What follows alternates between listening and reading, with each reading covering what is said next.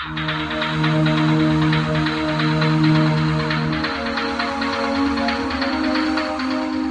the heart of Runeterra, this is League of Legends Radio with your host, Ponderous Sea Lion.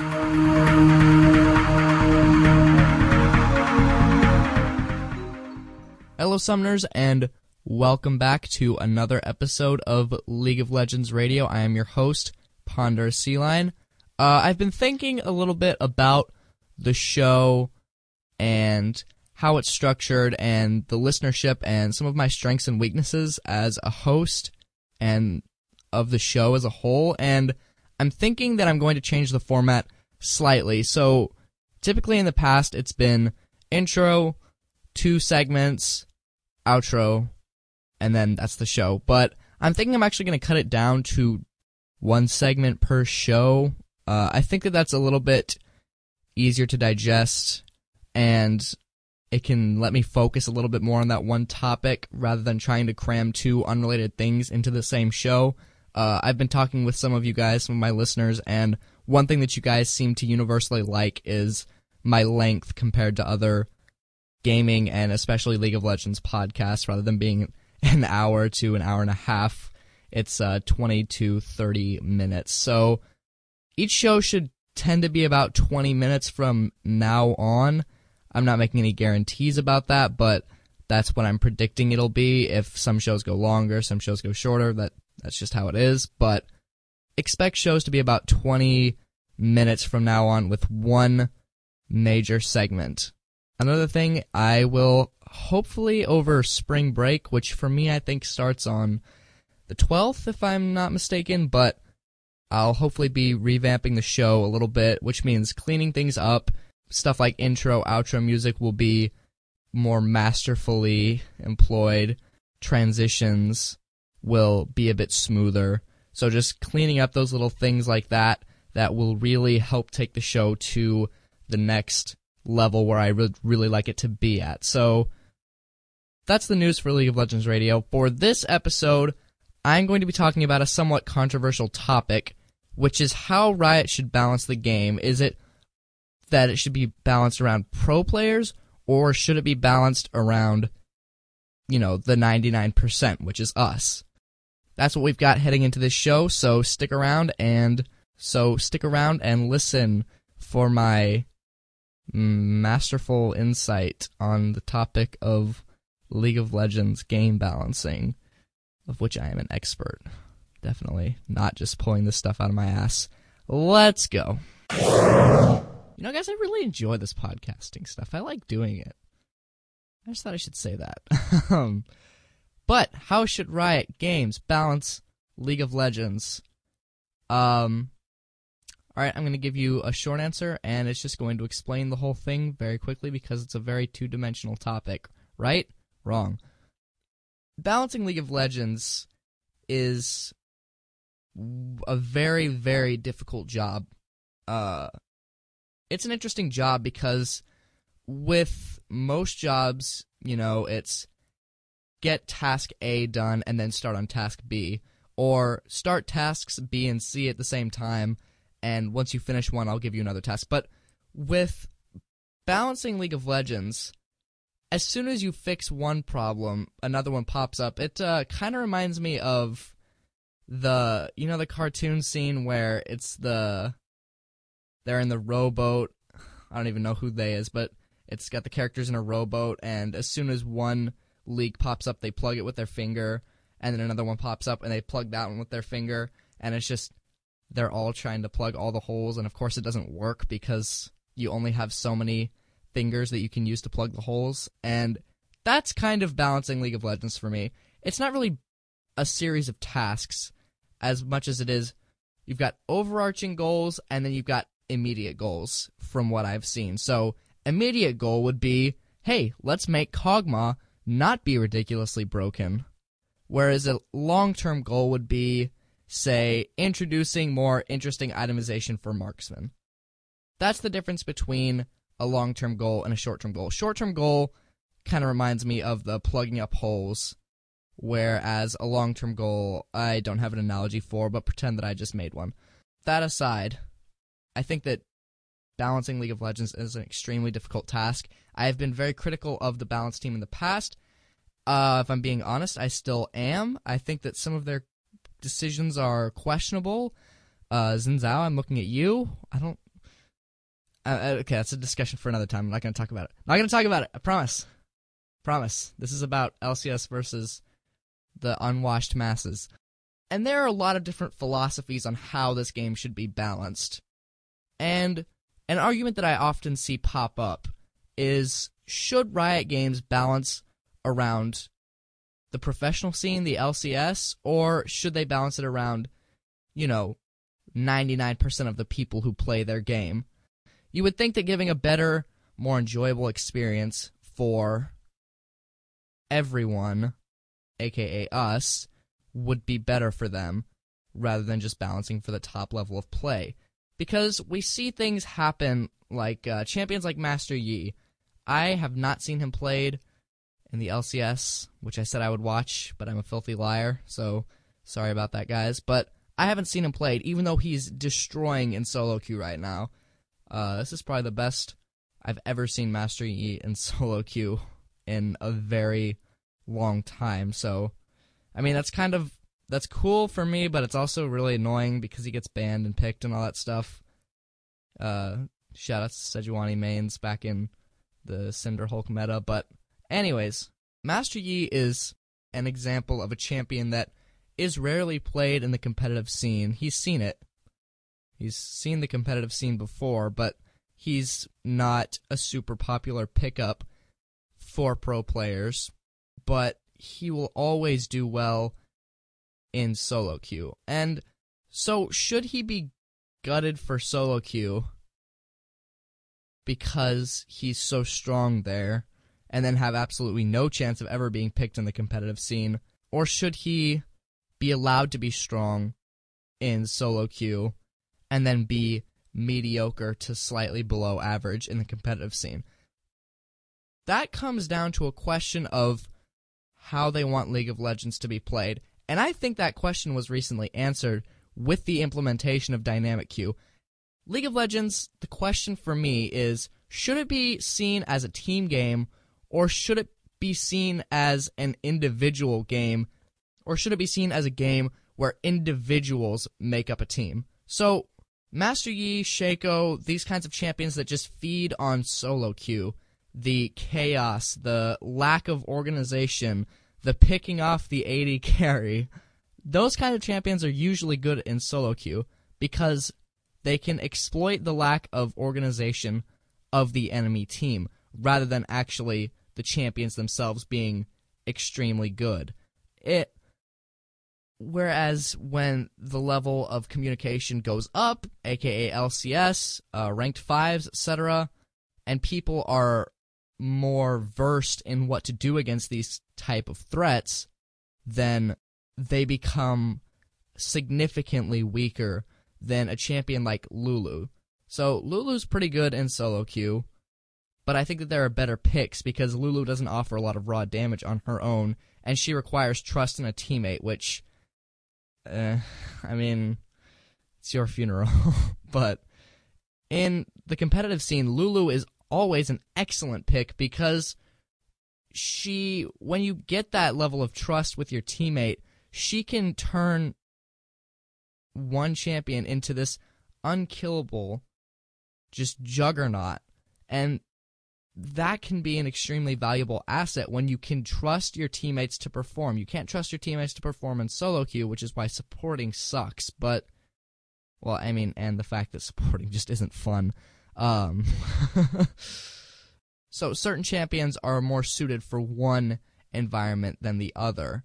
And the argument of competitive scene versus solo queue really comes down to a individual skill versus team strategy argument. What kind of a game is League of Legends? Before, I would have said that honestly, you should balance for both. And if something's just doing extremely well in the LCS, the chances are good that it's doing well in, you know, solo queue.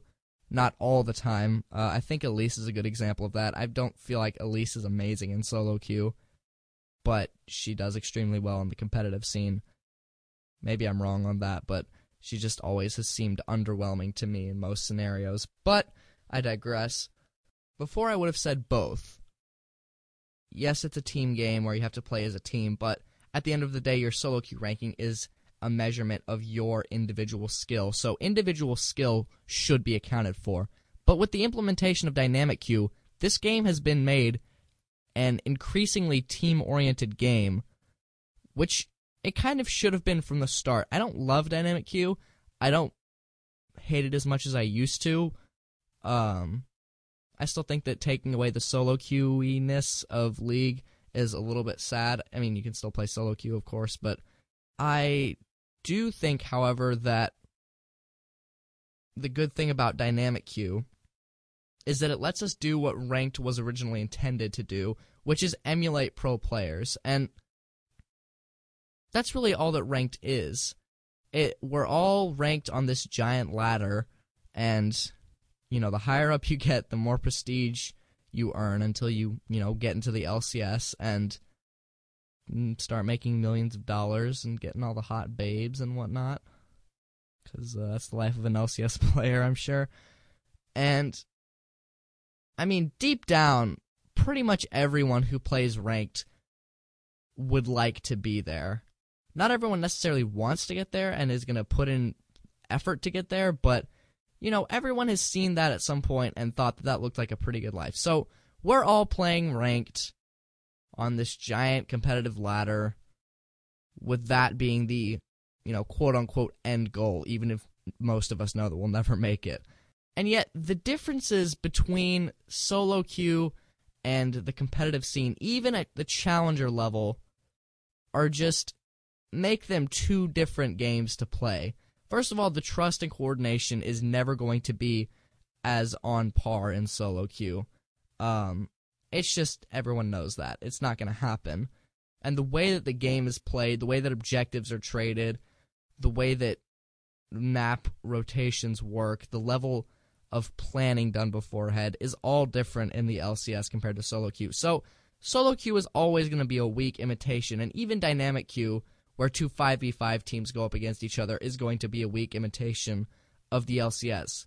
But having two teams of five go up against each other in dynamic queue is a hell of a lot closer than having 10 individuals just scrapping it out in solo queue. So, dynamic queue is a lot closer, is the point of all this, is a lot closer to the LCS than the old version of solo queue ever was. So, Riot has made their stance clear. League of Legends is meant to be played with friends or with teammates, not other players, with teammates as a team game.